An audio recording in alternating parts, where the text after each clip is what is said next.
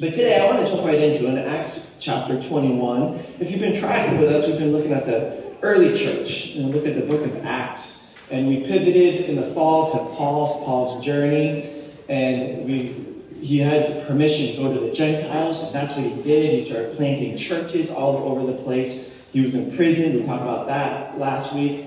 And now he's been traveling a lot, and now he's in Caesarea, and he's uh, uh, feeling a call to go to Jerusalem, and that's where we pick up right now, Acts 21, verse 10. And so here he is in Caesarea, about to board a boat to go to Jerusalem, and he says this After we had been there in Caesarea a number of days, a prophet named Agabus came down from Judea. Coming over to us, he took Paul's belt, tied his hands and feet with it, and said, The Holy Spirit says, In this way, the Jewish leaders in Jerusalem will bind the owner of this belt and will hand him over to the Gentiles. When he heard this, we and the people pleaded with Paul not to go up to Jerusalem. Then Paul answered, Why are you weeping, breaking my heart? I am not ready not only to be bound, but also to die in Jerusalem for the name of the Lord Jesus. When he would not be dissuaded, we gave up and said, The Lord's will be done. Lord, I pray, God, for I pray for this space, for this time, Lord. Would you speak to us in ways that we would hear. Lord, help us, Jesus. Help us know where you're calling us. Help us know that you are with us. Reveal yourself more and more. In your name we pray. Amen. So, a very interesting story, and we're not going to get too much into the prophecy part of it, but I, I wanted to. Have you ever done something that you challenge yourself by choice? Have you ever done ropes courses? It's all by challenge, challenge by choice.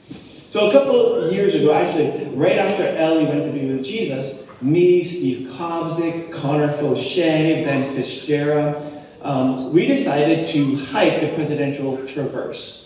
So this was a 22-mile hike, eight peaks. Middle of the middle peak was Mount Washington. It was this epic hike. Most people do it in a day or two. We decided let's do it in one day. It was an ultra hike. We prepped, we planned. And, and what I found out is that there is something happening in us when we are faced with a challenge that we cannot control. And we talked about this last week. Last week, if you were here, we talked about the challenges that you do not have a choice in partaking in. We looked at Paul in prison with Silas, and we talked about what does that look like. You can go on our website, find our podcast, and you can listen to that.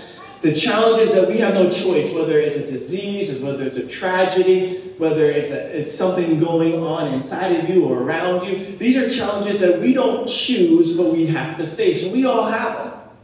But there are also some challenges in life that we can choose or we can choose not to take on.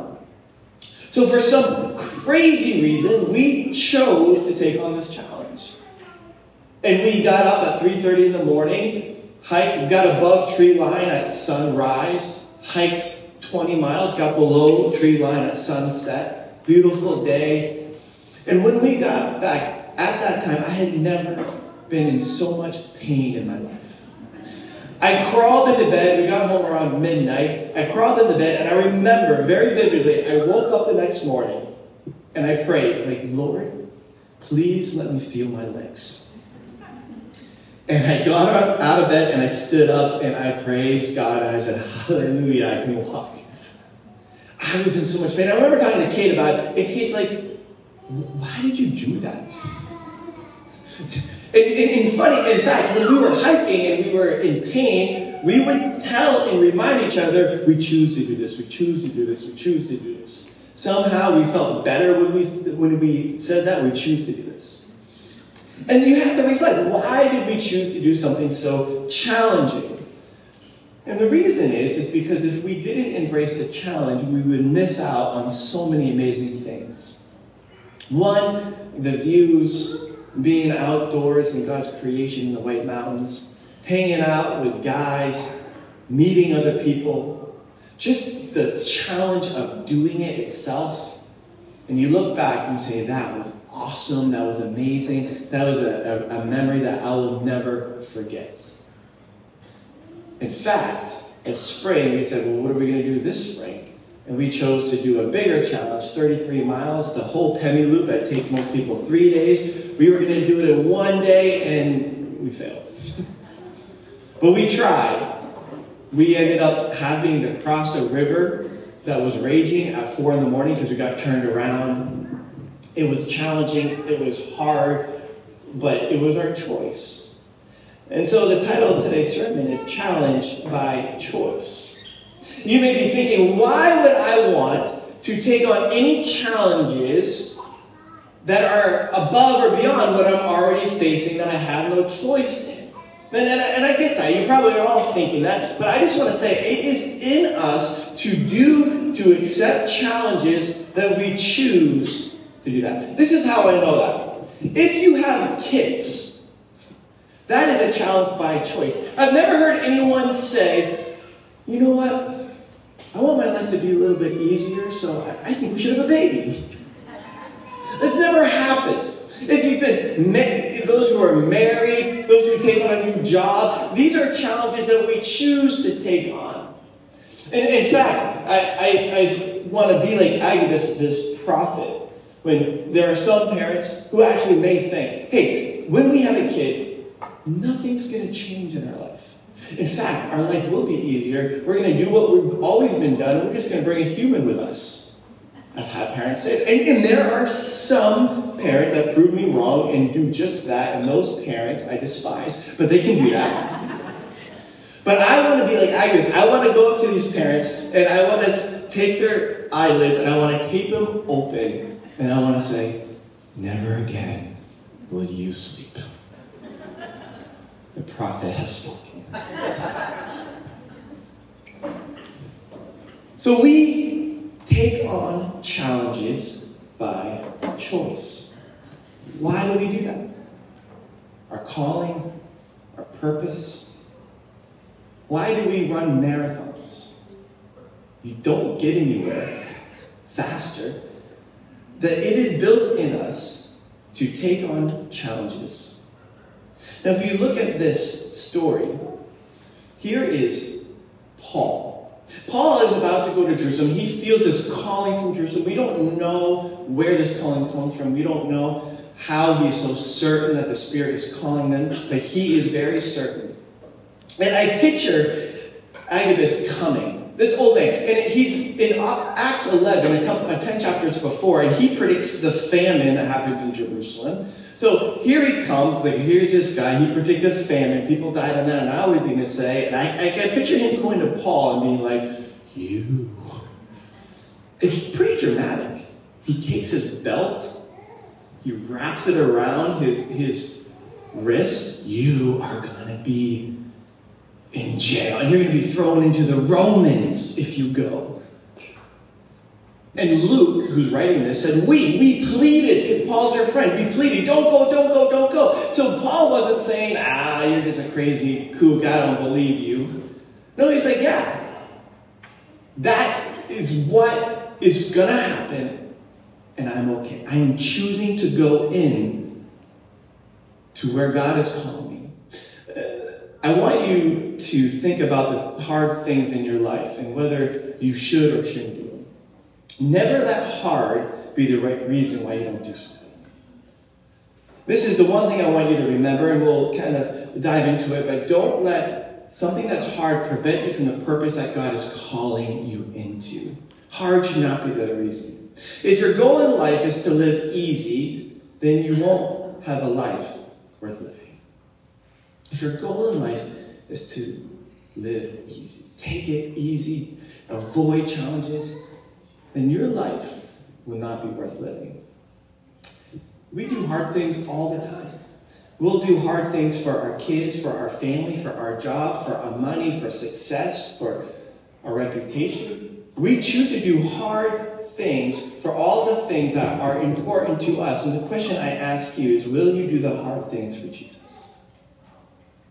Because there are people, especially in this area, that there's a line. It's like, hey, I would do all these things for my family, for my kids, for my job, but the line stops with Jesus. That's the thing that I, I won't do. John Mark Comer, who's a pastor on the, on the West Coast, says this Churches have a wide band of Christians in them, many who have a nominal faith, who are consumer oriented. Their primary reference point of spirituality is self life, not self death. He goes on and says that oh, about 50%, a little under 50% of Americans claim to be Christians, but in reality, only 10% of those who claim to be Christians are actually followers of Jesus.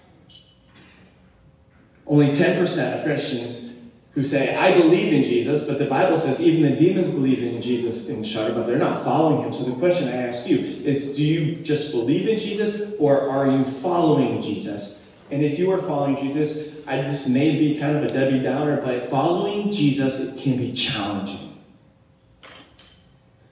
When you say yes to Jesus, you're not saying yes to an easy life. You are saying yes to more challenges. I just want to be honest. I'm going to put it on the table here. And that makes me feel, well, I came here. I want, I want this Jesus to, to kind of pave the way for me. I want the power of Jesus, but I'm just going to be honest with you that there are challenges in your life that will occur when you follow Jesus. In Matthew 10, Jesus sends out the 72, 12 disciples plus uh, 60 others. I'm going to send you out and this is his pep talk. If, you, if you've been watching college football or NFL uh, football this last couple weeks, there's always these pep talks and they'll give you glimpses of him. So this is like Jesus' locker room moment. He's with all the 72. This is like the hype moment before he sends them out. And, and I just want to give you a glimpse into the locker room in Matthew 10 15. He says this I am sending you out like sheep among wolves. Therefore, be as shrewd as snakes and as innocent as doves. Be on your guard. You will be handed over to the local councils, and you will be flogged in the synagogues. On my account, you will be brought before governors and kings as witnesses to them and to the Gentiles. But when they arrest you, do not worry about what to say or how to say it. At that time, you will be given what to say. For it will not be you speaking, but the Spirit of the Father speaking through you. Brother will betray brother to death and father his children. Children will rebel against their parents and have them put to death, and you will be hated by everyone because of me.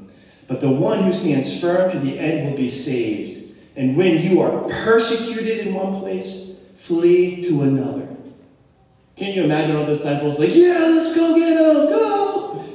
If that were me, I'd be like, Jesus, did you make that 71 cross my name off that list. Um, you're saying I'm going to be flogged, I'm going to be hated, I'm going to be arrested. Uh, this is not what I signed up for.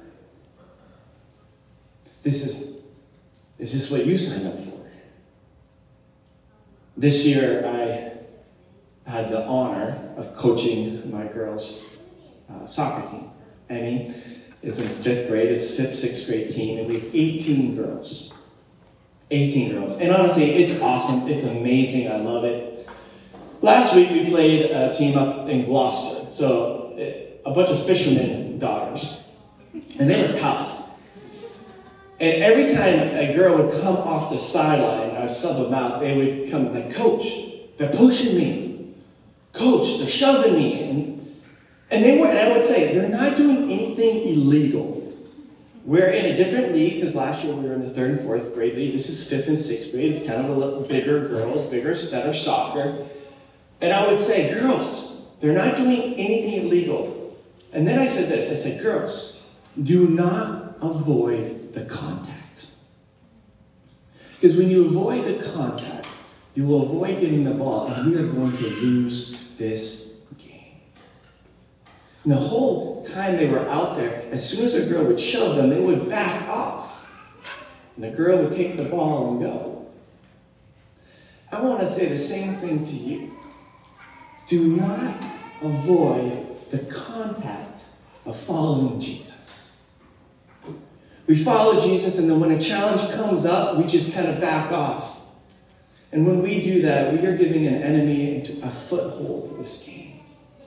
The enemy will use challenges to prevent us from following Jesus.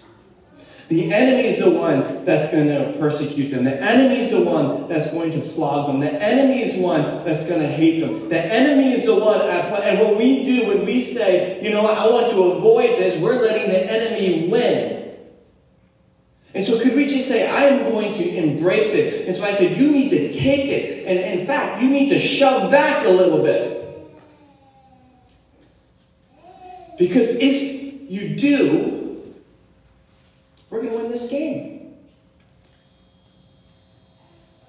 At the end of your life, you're face to face with Jesus. Do you want to be remembered for having an easy life or an impactful life?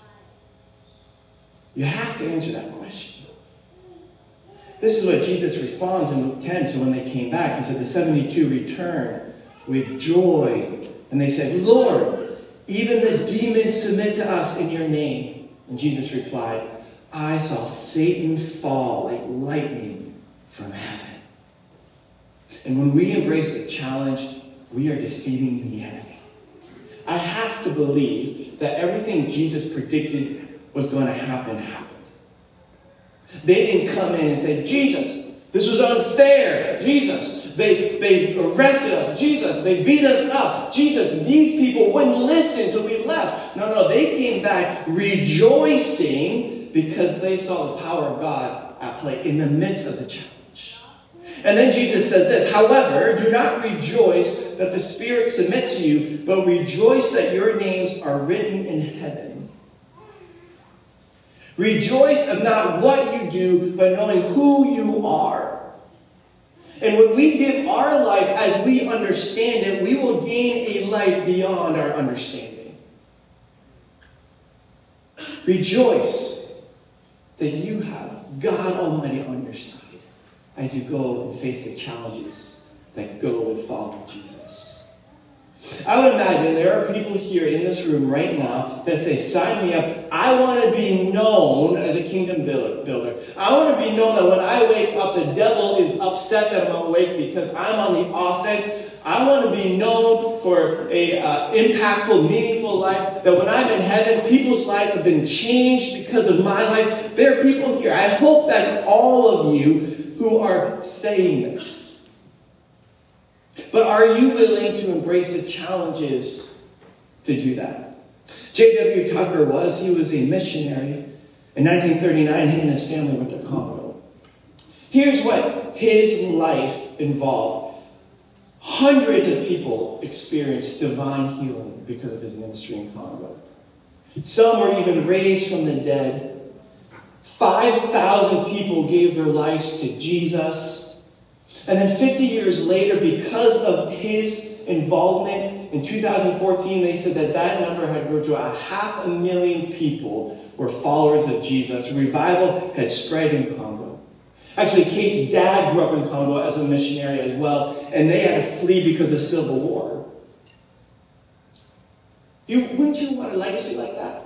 Man, half a million people are in heaven because of me saying yes to a calling Jesus had on me. I would hope that you would all raise your hand. People were healed from diseases. People, some people were raised from the dead. I would love to be a part of that and be used like that. Well, let me tell you the rest of the story. Here's what happened. In 1964, after they were in America for a little bit, they decided to go back. Two weeks after they landed in Congo, J.W. Tucker was captured by the rebels and he was killed. His wife, Angelia, called his captors to ask what's going on with her husband, and all they responded was, He is in heaven. Which later she wrote a book about that called He is in Heaven. She actually was able to get out of Congo, her and her kids, American forces and European forces came and they were able to extract them out. But a couple years later, she went back and she said this If Jesus tarries, there should be a wonderful harvest of souls in all of Northeast Congo. For we truly believe that the blood of martyrs is the seed of the church. Because her went back and because of JW's uh, death, Christianity spread. In this little village, this little section of Congo, there was revival. And Jay Tucker knew. Before he went back to Congo in 1964, one of his friends, who was also a missionary, he came up to him and he said this prophetically If you go in, you will not come out. In response, Tucker says this God didn't tell me I had to come out, He only told me I had to go in. Do you live life that way? Do you live life saying, I am choosing the challenge because it is worth it? I believe that there are things God has called you to do, people God, God has called you to be a part of their change that never happens because we try to avoid the challenge. We may feel calling, we may feel longing, but yet we don't take on the challenge. Because it's a choice. When God calls you, you can choose to say no. Paul knew he would be in prison, but he went anyway. Paul knew that he had the potential of death, but he went anyway. And, and there's something going on because there are times in Paul's life, if you look, look, look back, you will see that people had warned him and he avoided certain challenges. So there's some wisdom there, right? There's some wisdom I'm telling your kids, you know, on their way to get a shot, like, like hey guys, you're going to get a shot and this is going to hurt really bad. That's not wise. But there are things in our life where we say, if your goal is easy, then you're going to have a life not worth living. The reality is, many people want the benefits of following Jesus without the sacrifice. We want the kingdom without the king. I want the peace.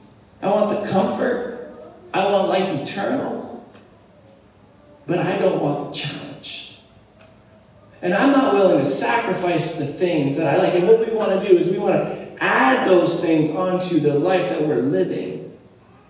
I think it's true for church. I think a lot of people want the benefits of a church body, people, without the sacrifice.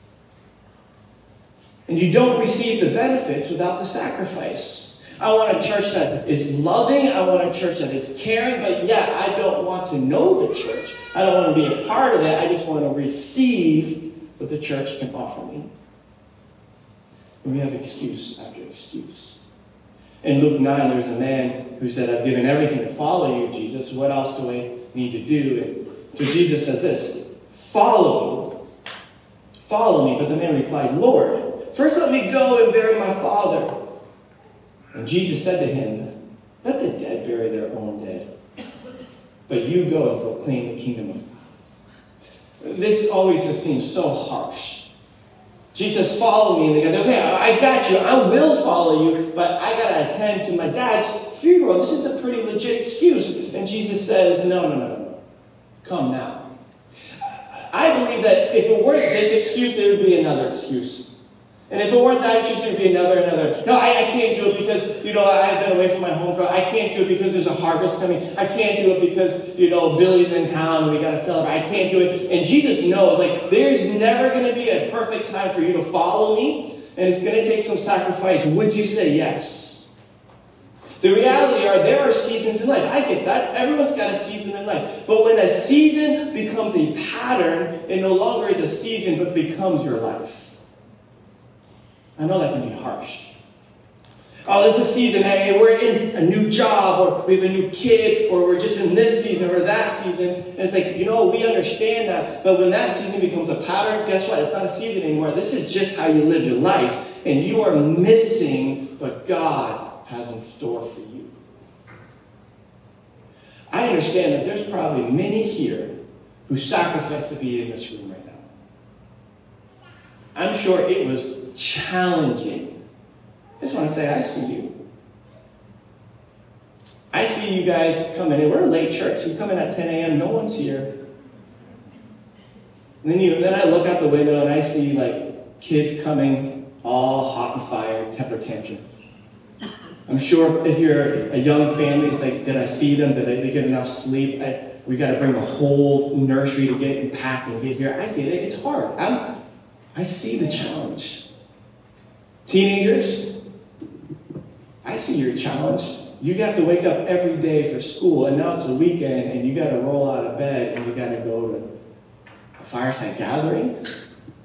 It's a challenge. When, when all your buddies are out playing sports or sleeping, I get it. It's a sacrifice. I see you adults who have had a long week. Maybe you don't want to see anybody. Maybe you're introverted. Like the last thing I want to do is be around people. The last thing I want to do is sit in a very uncomfortable chair, listening to a bald guy speak to me.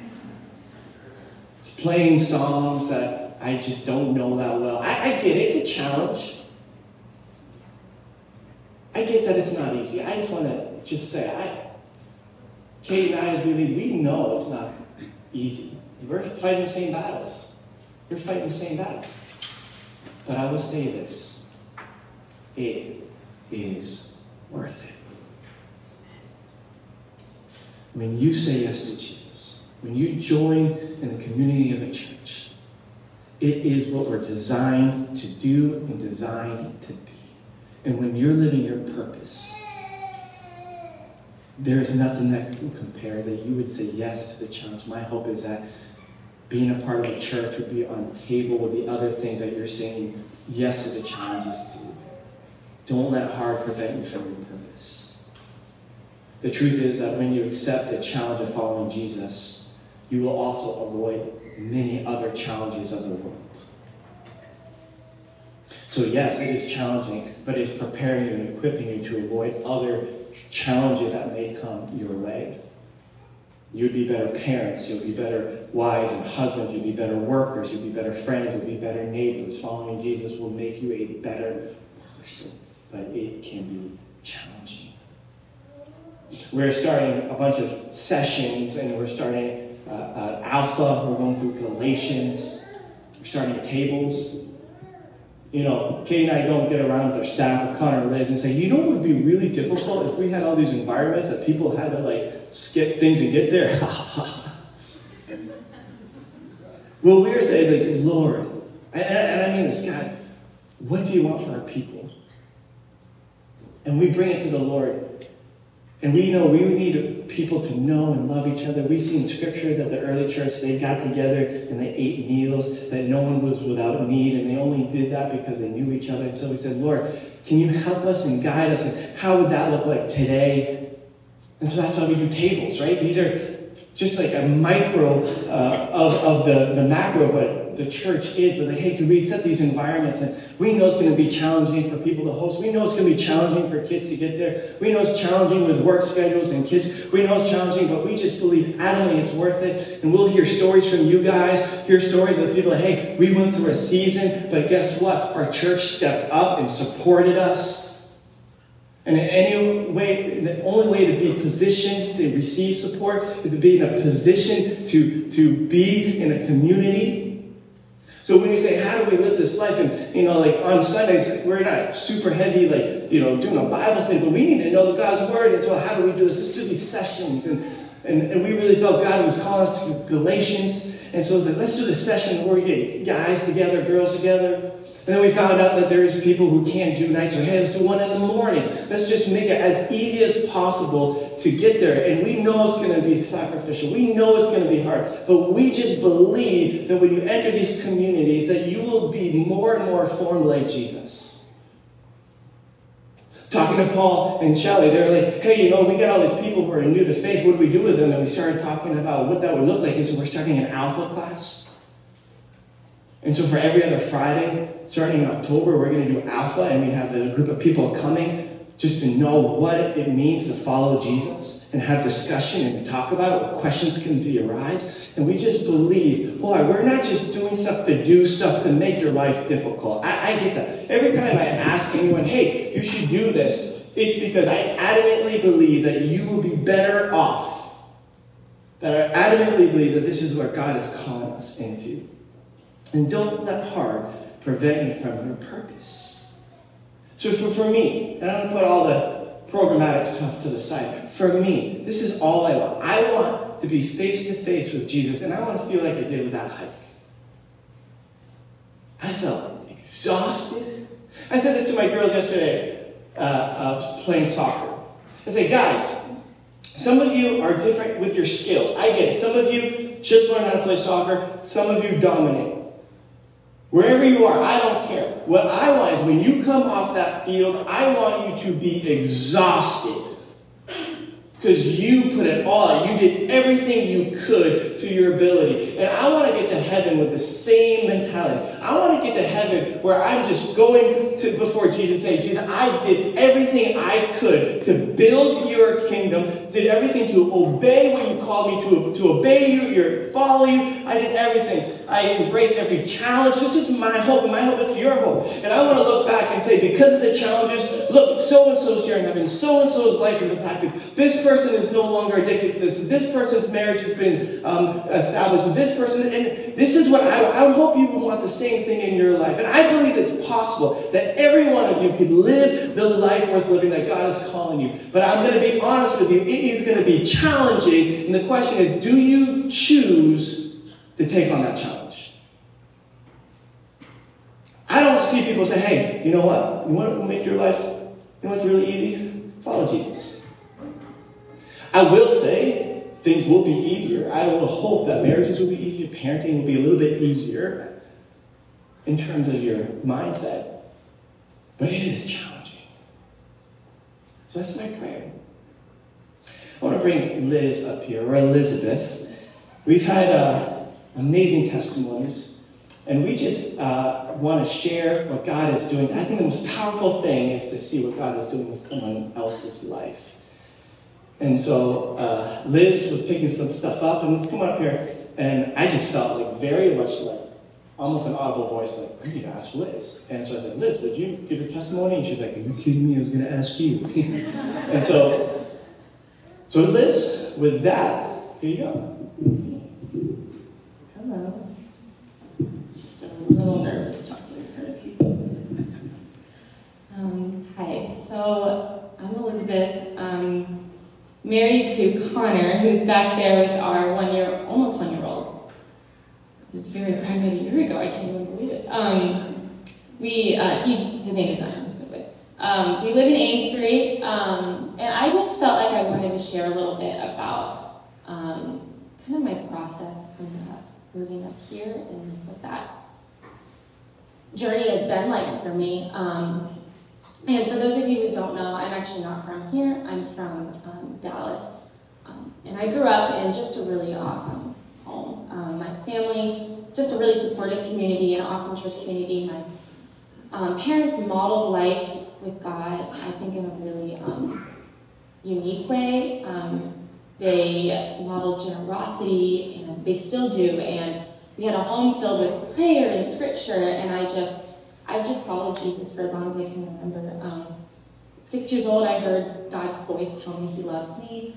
Um, got really involved in youth group. Um, in sixth grade, I had like a really transformative experience with the Holy Spirit, um, and that just really set me on fire for for God. And um, I was just really involved in youth group all the way through through high school. Um, and in college, I went to ministry school in Florida. That's where I met Connor, and we were there for a few years, um, and really just grew, you know, together with our friends and the community there. And um, a couple years after that, Connor moved back up here because he felt called to help plant Fireside. Um, and at that point, we kind of started dating. For some reason, it was when he moved um, and I knew when you know, he moved up here when we started dating, I knew that he was called here. Um, he made that pretty clear. He was like, hey, listen, like, God called me to Fireside, God called me to New England. And I knew, like, okay, at the end of this, like, if we were to get married, like, he wouldn't be moving down.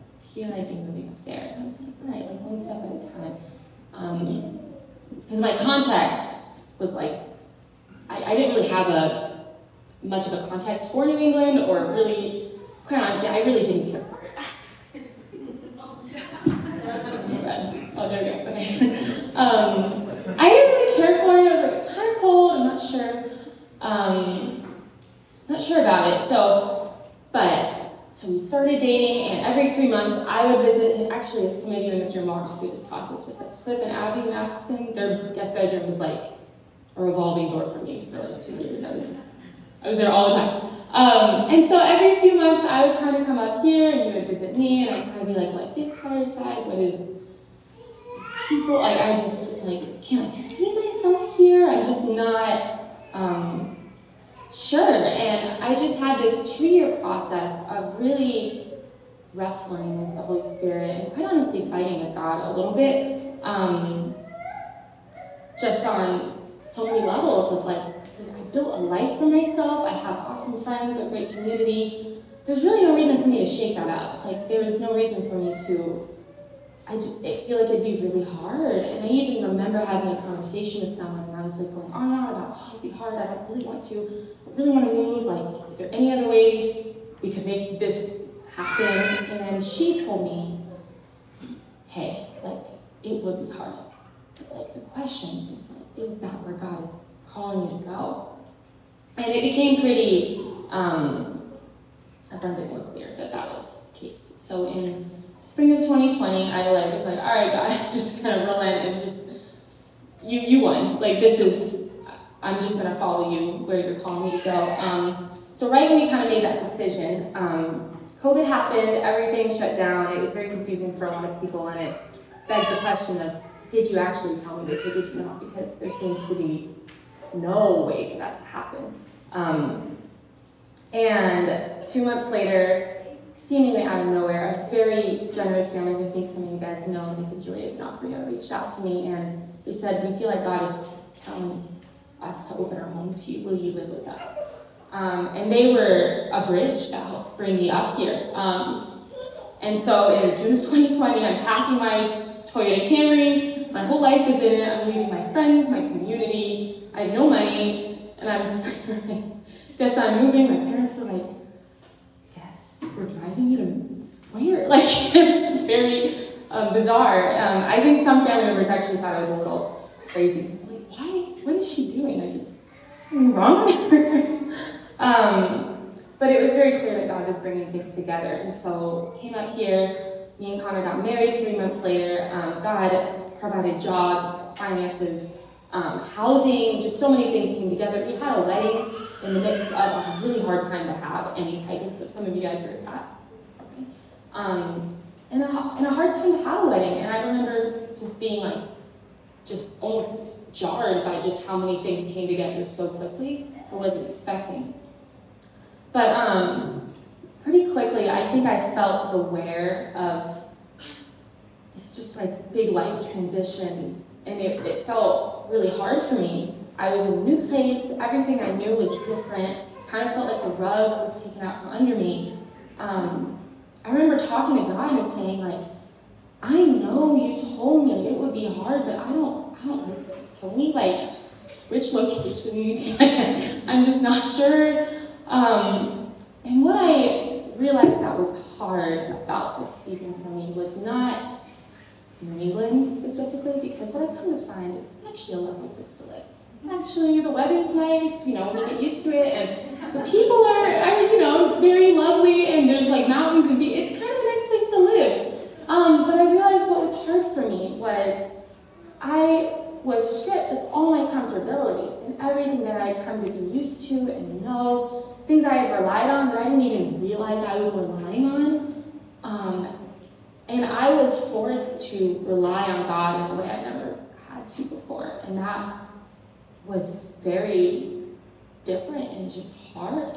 And I just had this, um, I'd say, two and a half year process of just wrestling with God of my purpose. And, um, you know, it was just, of just like forming, reforming my life from scratch. Um, and it almost is like I kind of had to relearn my relationship with God because I was in a season of just, it felt really challenging for me.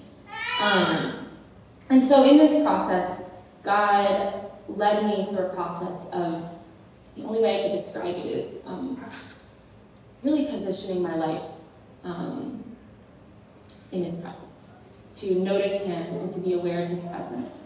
Um, and he just led me to, you know, different, you know, different spiritual practices of um, ways I can like not distract myself and instead choose to lean into him and see where God is, and I, I started taking very intentional times of um, being alone with Him throughout the day, to just be with Him and to hear His voice and to notice what He's doing. And he and Connor started taking a Sabbath every week where we would just not work for one day a week and not check our email, and we would just um, really take that time to rest. We leaned into generosity with our time and our, our finances, and we leaned into um, vulnerability and community and just being honest with people about how we were feeling. And through all of these things, through just positioning our life to be aware of where God was, um, He showed me His closeness.